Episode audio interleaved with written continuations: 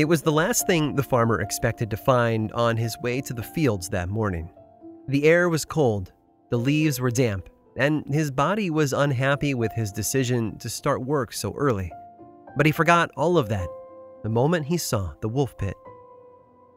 Inside the dark hole in the ground that had been dug to capture wolves was something else entirely.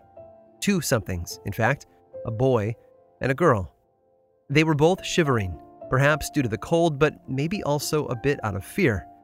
The farmer had never seen them before, or their clothes, or even heard their language. But the strangest thing about them was their skin. And that's because it was green. Not faintly green, or green in a certain light. These children, according to the tale, were bright green, like clover on a hot summer day. But somehow, despite the bizarre nature of the situation, the farmer decided to help, so he rescued the children and brought them home. He offered them food, but they refused everything until finally they were given raw beans, which they apparently ate with delight. The story, passed down to us over the years by the 12th century historian William of Newburgh, goes on to tell us how the children were brought into the care of a local lord. Both of them eventually lost their greenish hue, but sadly, the boy died shortly after being baptized. The girl, however, grew up. She learned to speak English and eventually married into the village community.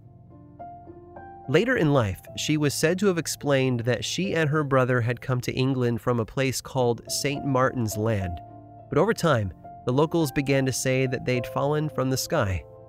How else could two strange children appear at the bottom of a filthy wolf pit? Naturally, they had to be visitors from another world. Others, though, have suggested that the story might be the leftover bits from a darker tale. That the children might not have really been green at all, but they were certainly real, and they came to the village by way of abduction.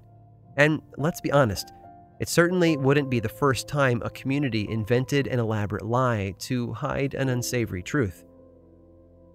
Each possibility offers most of us something to be afraid of, whether it's the threat of visitors from another place or being taken against our will.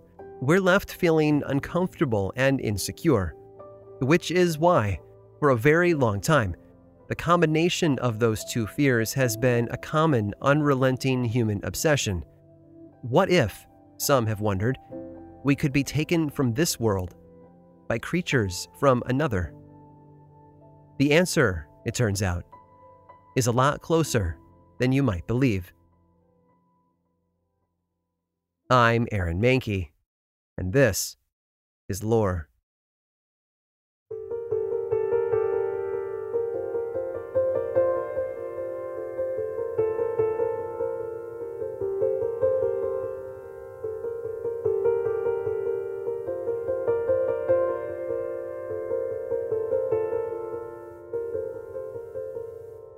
The view was stunning. You could probably recreate it today and get almost the exact same feeling and experience if you wanted to. The small two lane highway still cuts through the never ending expanse of pine trees, just like it did 50 years ago, and as it had for decades before that. The trees are like a tall green wall along either side of the road, a wall that separates the wild from the tamed. It's beautiful, for sure, but pull yourself out of the modern world for a moment and take a seat inside a car from the 1950s in the dead of night with no cell phone or GPS to wrap you in that warm blanket of confident safety. I get that it wasn't a 16th century carriage ride through unexplored territory, but it was still unnervingly primitive by today's standards. Not all danger comes from the natural world, though. Sometimes the threat is just part of our everyday lives. For the couple in the car, that was something they faced each and every day. Betty was a white, middle aged social worker, but her husband, who worked for the Postal Service, was black. Even a thousand miles from the 1960s South, their interracial marriage was an uncommon sight to the people around them. Uncommon, and oftentimes unwelcome. I don't know why they had decided to make the drive through the night. Maybe they just wanted to get home sooner rather than later, but perhaps there was just no safe stop along the way. According to the 1961 edition of the Traveler's Green Book, a sort of guidebook for African Americans that helped them find safe restaurants, gas stations, and hotels in a country with deep racial issues, there wasn't much along their route. So they drove. It wasn't long after they passed through the town of Lancaster, just north of the White Mountains, when both of them noticed a light ahead of them, far off in the distance. Now, from where they sat, the mountains were this looming presence in the darkness. The highway they were traveling would eventually cut straight through them, following a gap known as the Notch. But this light was higher than the dark shadow of the mountains, and it was moving. They continued on, but as they both watched it, they began to feel less and less certain about its true nature. Not only was it moving, but it was moving oddly, in ways that an airplane simply couldn't. Betty's husband even pulled the car over a few times so he could get a better look at the light through his binoculars. What he saw made him nervous enough to reach over, open the glove box, and pull his pistol out, which he then placed on the seat between them. The lighted object was still there, up in the sky, when they entered the notch, but it had moved close enough that the couple could now see details. Betty later described it as a thin band of light that was sort of curved, like a pinstripe around a circular object, and as it moved through the air, she swore she could see it spinning. That's when things got weird. Well, they were already weird, sure, but if there'd been a dial, someone had turned it way up. And that's when the object in the sky changed course without warning and headed straight toward them. Betty's husband panicked and took his foot off the gas, letting the car coast to a stop in the middle of the road. Not the safest thing to do, I know, but let's just assume that he was frightened out of his wits. When the object arrived, it stopped about a hundred feet above them, just off the road on the passenger side. Up close, they had a much better view of the thing, and it was a lot bigger than they had expected. Across the front of the object was a band of clear glass, like a window, and inside it, they later said, were human like figures. Figures dressed in glossy black uniforms. Wanting a better look, Betty's husband grabbed the binoculars and opened the car door. Just before he stepped out, he reached over and took the pistol off the seat, slipping it into his coat pocket. Then, he climbed out and slowly walked forward a few paces. As he did, the hovering object reacted, crossing the highway to have a better view of his side of the car, as if it were watching him specifically.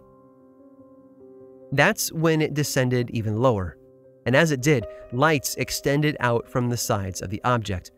Betty would later describe how she could see something a ramp or metal column or something long and solid stretched down to the ground, down toward them. She screamed at him to get back inside, but he just laughed. It was that sort of nervous sound you make when you're simply too frightened to do anything else. He muttered something about how ridiculous it all was, and then turned around and dashed back to the car. As he closed the door, he turned to his wife and spoke. They're going to capture us, he said, repeating it over and over again with panic in his voice. He slammed his foot down on the gas pedal, and the car lurched forward. As they sped away, both of them claimed to hear a sort of beeping sound, and at the same time, their car began to vibrate and shake and hum. And that's when darkness washed over them like a tidal wave. One moment, they were awake and aware, and the next, nothing.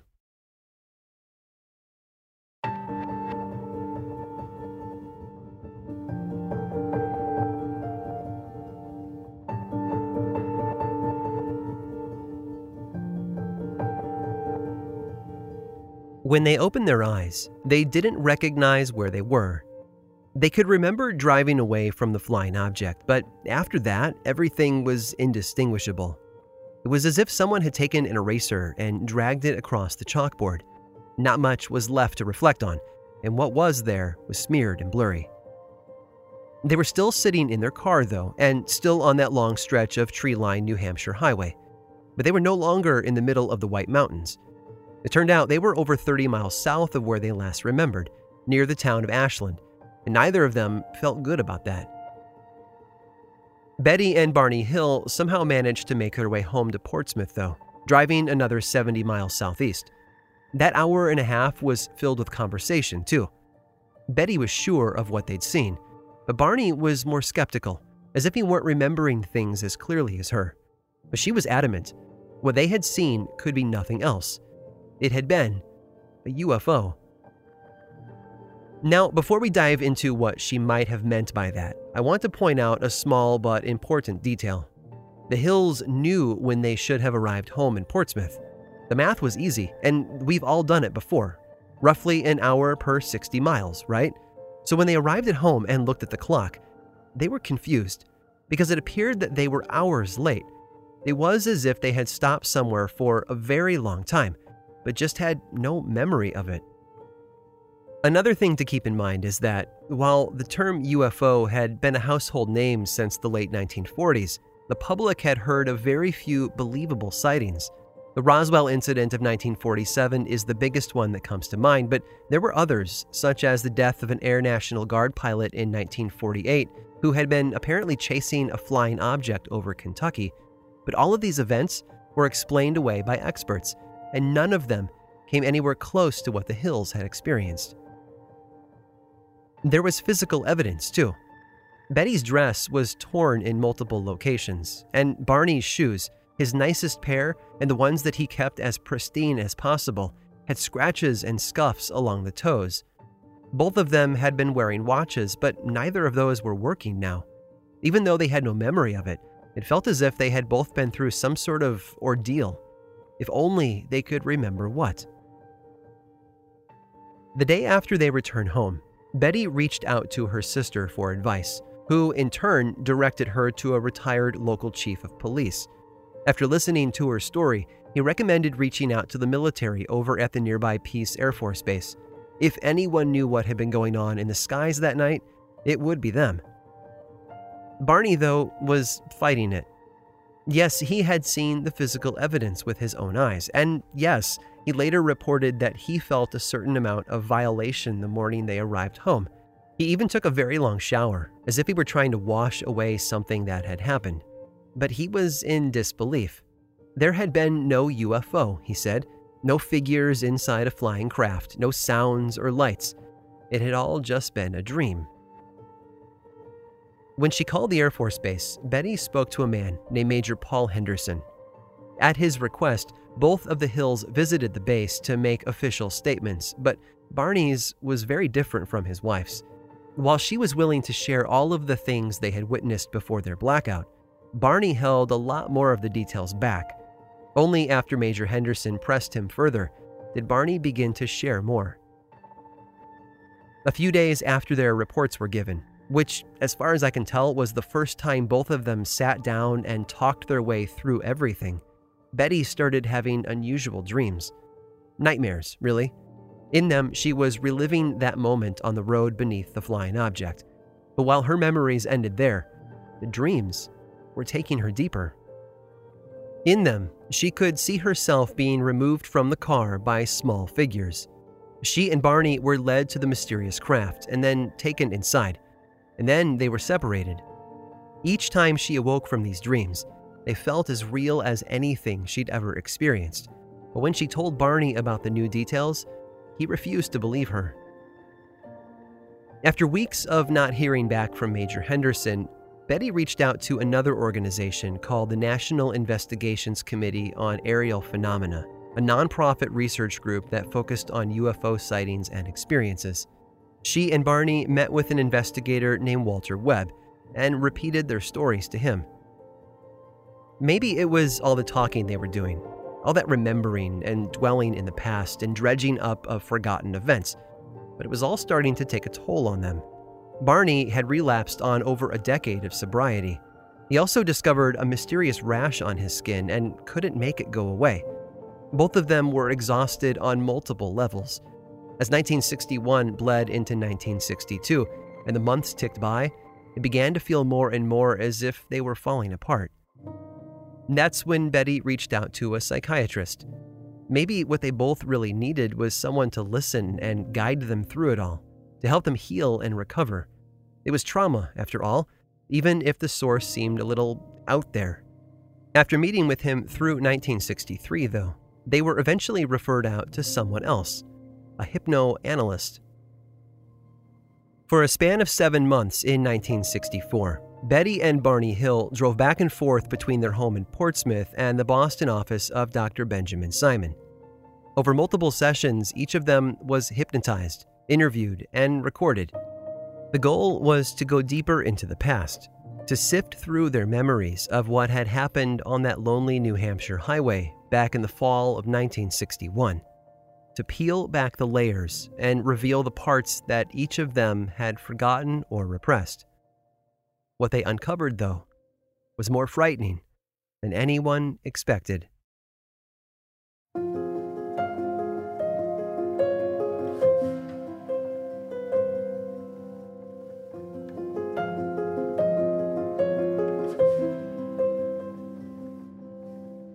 The voice in his head told him to drive off the road. At least that's what Barney Hill told Dr. Simon while under hypnosis.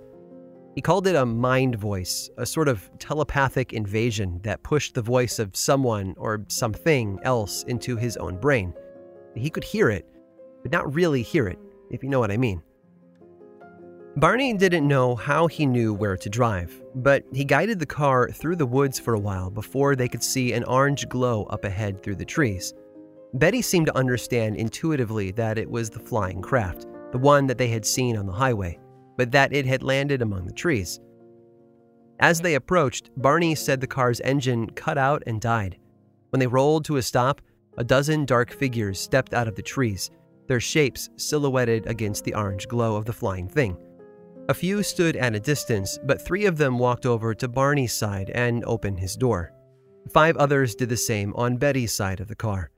As they did, one of the figures pulled Barney's pistol out of his pocket and placed it back on the seat, and then both of them were led away toward the bright light. Betty and Barney both described the figures in the same terms, even when interviewed separately. The creatures were smaller than they were, with narrow hips and wide shoulders. The skin that could be seen had a gray tone that looked otherworldly. And I can't help but think of all the stories over the centuries of the small creatures that litter our folklore Native American pukwudgies and European goblins, Icelandic elves and the brownie of Scotland, World War II gremlins and the Indonesian ebu gogo.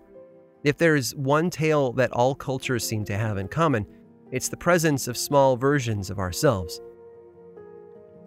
Betty recalled speaking to her husband as they were led inside the object. Wake up, Barney, she said to him. When she did, one of the creatures turned to her and spoke in English. Is Barney his name? it asked. Then, after assuring her that no one would be harmed, she was led by two of the creatures into a small room, without her husband. Barney's story confirms this, describing how he was separated from Betty and led into a room of his own. But these weren't meeting rooms or places for conversation. No, these were apparently exam rooms, and they were the brief calm before a horrifying storm. Barney recalled the creatures leading him to a stool and helping him to sit down. Once there, he remembered having samples drawn from his body. Skin cells were scraped off with sharp tools. Other tools were inserted into his ears and down his throat. If his body had something to offer up, the creatures seemed interested in taking a piece of it with them.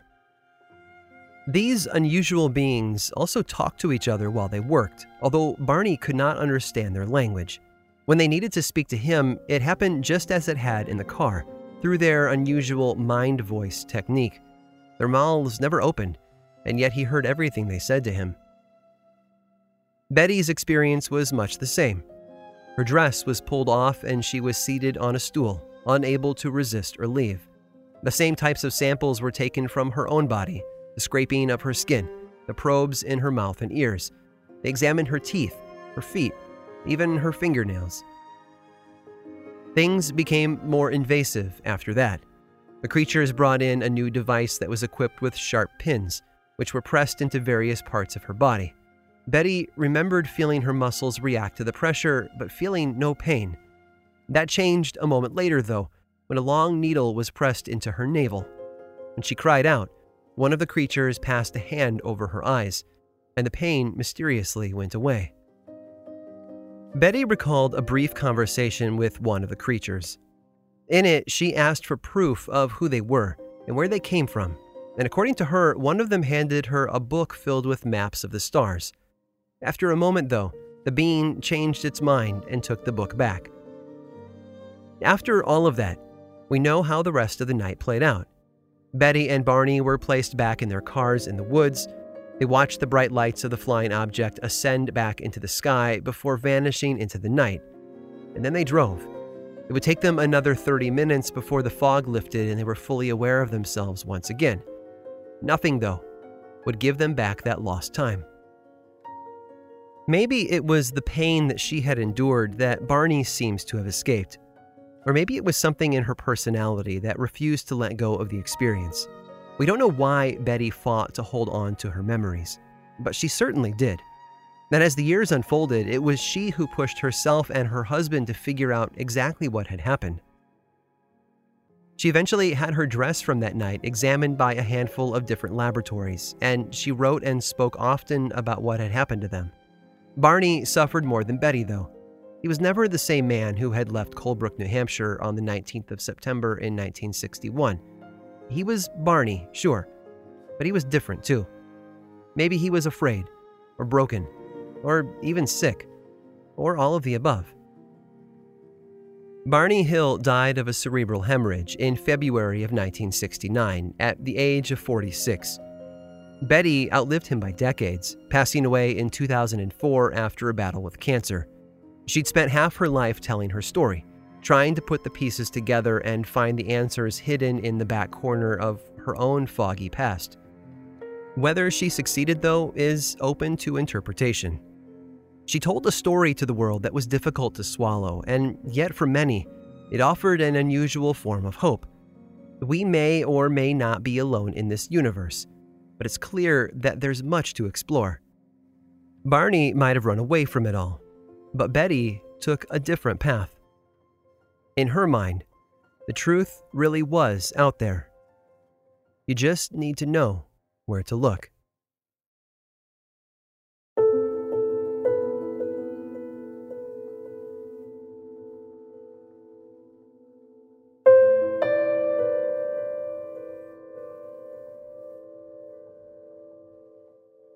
When Abraham Maslow proposed his theory for human motivation back in 1934, he included safety among his five essential human needs. We want to feel safe. Some would say that we need to, that a life of fear and uncertainty can harm our ability to function properly. When our safety is threatened, we react from the core of our being. So it's no wonder that stories of abduction send us into fits of anxiety. The idea that our freedom might be taken away, that we might be taken away. Well, it's a deep fear that all of us flinch away from, which is why folklore has always explored that concept. Just think about the Irish legend of the changeling. Folklore spoke of elves in the woods outside the safety of the community, and that sometimes, when you least expected it, those elves could creep into your home and steal a loved one. Sure, the changeling was used to explain away drastic changes in personality or health, but they also poked at that dark, ancient fear. We don't want to be taken. So, while there are a lot of ways of viewing the experiences reported by Betty and Barney Hill, it's important not to forget one of the most basic elements of their story. Fear can cause people to do and say a lot of unusual things. And if that fear is deep enough, Perhaps it can also cause people to see things. What the Hills witnessed certainly falls under the category of unusual. Here's what I do know the story of Betty and Barney Hill's road trip changed things for us. It altered the public narrative in a way that seldom happens. In much the same way that the exhumation of Mercy Brown in 1892 led to the modern version of the vampire legend, the Hill's tale of missing time and flying objects represents the birth of a new mythology. Without the Hills, we wouldn't have any of those alien abduction scenes where the cars die and the watches all stop working. They gave us the examination room and lost time and hypnosis as a treatment. Without them, we certainly wouldn't have Chris Carter's X Files or Steven Spielberg's Taken. New folklore isn't often created today, but the Hills did just that. That doesn't necessarily mean it's all true, though. There are a lot of people who think the story was a total fabrication. They don't believe a single element of the tale and point to the lack of other witnesses or physical evidence as proof. Even the Hill's own hypnoanalyst, Dr. Simon, doubted it was anything more than intense dreams. Of course, dreams are tricky, aren't they? Sometimes the real things we experience in our waking lives can influence our dreams. That's what the Hills were claiming. But dreams can also become so vivid and powerful that even after we wake up, they felt as if they really happened. Without proof to back up their claims, the Hills could fall into either camp. In 1965, a reporter named John Luttrell wrote an article about the Hills for the Boston Traveler. Their story had become more and more popular, and he wanted to make sure that a local publication did the story justice. He was thorough, too, traveling around New Hampshire and putting the events together on his own. And he found something witnesses. Luttrell managed to find other people who had looked up into the night sky on September 19, 1961. People who had looked toward the White Mountains and had witnessed something unexpected he took statements from all of them, people who did not know the hills or even each other, and then gathered them together in his files for the article. For whatever reason, though, they never made it into the final piece. Years later, when he moved on to other jobs, he handed his files over to his editor at the Boston Traveler, in case an article ever needed fact checked or expanded upon which means that anyone today might be able to reach out to them and rediscover the lost evidence of the Hills story. Except we can't. That's because those records have gone missing. Lost, perhaps, or intentionally destroyed to hide an unsettling truth. Perhaps we've dismissed the Hills story because it rings with delusion and fantasy. Or maybe, if the stories of disappearing eyewitness reports are true, our disbelief has had a little help. Either way, we all have something in common with the hills. We want to believe, but that's a lot easier said than done.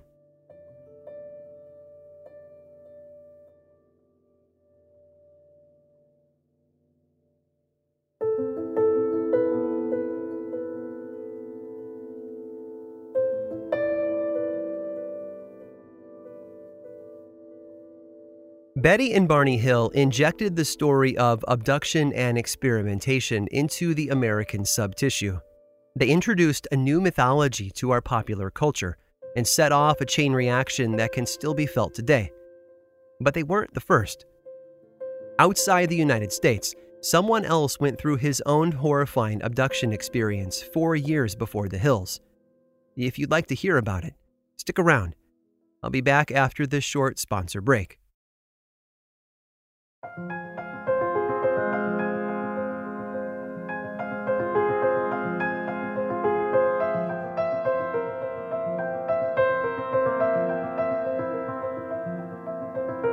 October in Brazil can be unbearably hot.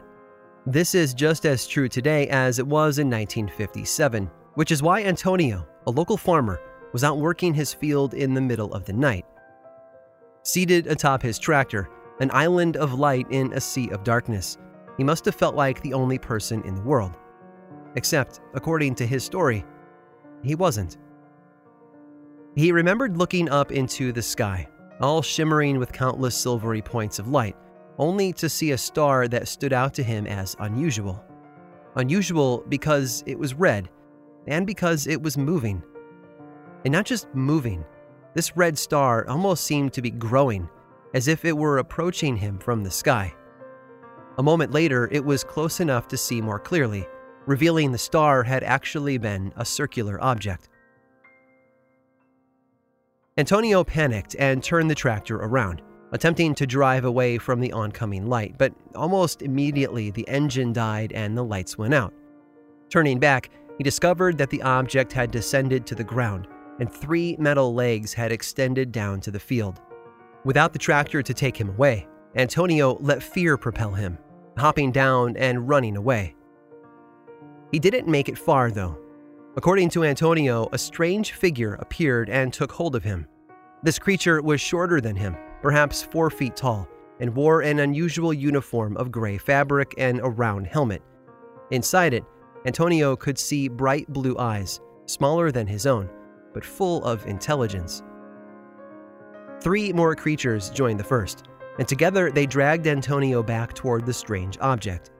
Once inside, he was taken to a room where the creatures undressed him and then treated his skin with some sort of liquid substance. After that, he was examined in ways that would have felt familiar to Betty and Barney Hill. Skin and blood samples were taken, and his body was examined, all while watching the mysterious, silent creatures. Antonio would later recall what could only be described as a breeding experiment involving another creature in the room, but I'll leave that one for you to seek out on your own and read, if you want to. When this was over, though, he was allowed to dress himself and then taken on a brief tour of the flying machine. Wanting to be able to prove his experiences, Antonio claims he tried to steal a device, but was stopped by one of the creatures. Perhaps because of his attempted theft, or maybe just because they were finished with him, Antonio was finally escorted back outside to his field. Disoriented, he managed to wander home, but was shocked to learn that hours had passed since his time in the field. Hours that he had no way of accounting for. There's this unusual thing that happens in our brains when we hear these sorts of stories. It's similar to that attitude of, been there, done that, you know? We've all seen versions of this tale played out in novels, in television, and film for decades. It's not new or unique or even special. Except in Antonio's case, it is. That's because he was the first, the original abductee, as far as we can tell, at least. Before him, we looked into the sky and wondered. We occasionally witnessed objects in the sky that left us scratching our heads, but they were always distant and untouchable. And because of that, we felt safe. But not anymore. Antonio gave us something new that day in October of 1957. He gave us a new kind of story to tell, a new framework for viewing our world, and something else that's darker and more troublesome than all the rest. He gave us something new to fear.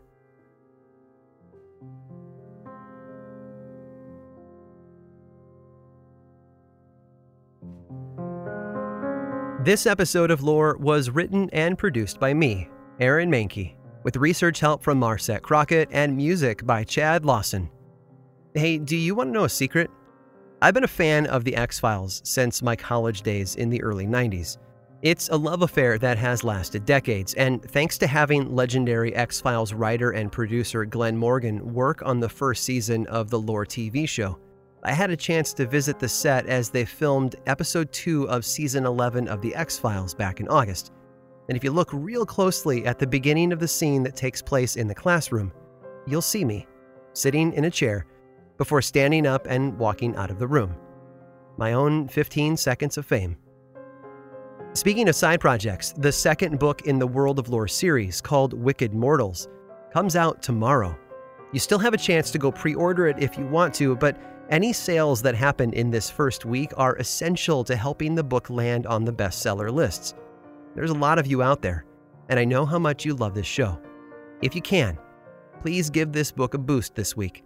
Head over to theworldoflore.com slash wickedmortals to find a link where you can buy a copy now. You can also follow the show on Twitter, Facebook, and Instagram. Just search for Lore Podcast, all one word, and then click that follow button. And when you do, say hi. I like it when people say hi. And as always, thanks for listening.